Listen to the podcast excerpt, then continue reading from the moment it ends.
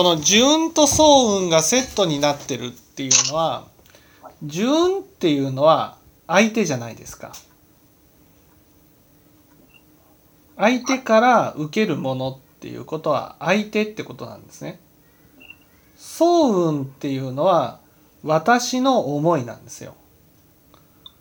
つまり受運っていうのは相手の起こしている思いであり、相運っていうのは私が起こしている思い、それがセットになるってことなんです。セットになるっていうことは、例えば相手が攻めてきたならば私が逃げるってなると、攻めるっていう種まきと逃げるっていう種まきがセットになって荒屋敷の中に収まるんです。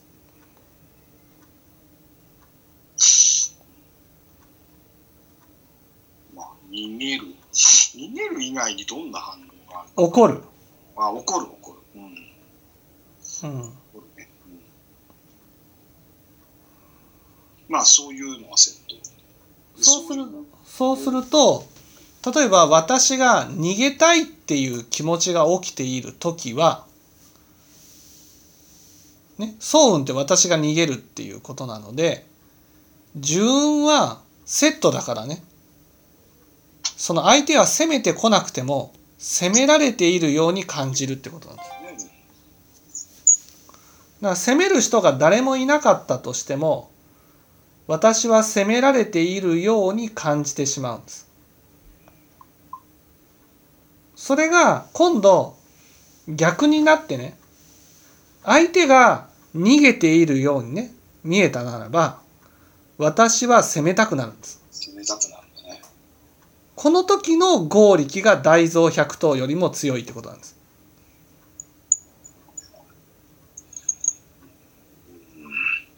だそういうものがこう積み重なっているから、また同じことを繰り返してます。そう。強くなる。だから攻めると逃げるがセットで、自分が攻めている時は周り中の人が逃げているように感じるし、自分が逃げている時は周り中のものが攻めているように感じる。だからそれはたとえ相手が攻めていなかったとしても攻めているように見える。攻めているように解釈しようとする。これが由意識なわけです。だから由意識っていうのは単に世界がそう見えるだけじゃないんですよ。私のこういう心に反応して見えるわけです。例えば私が逃げたいなっていう気持ちを起こしているときは、由意識で攻めている世界が出来上がる。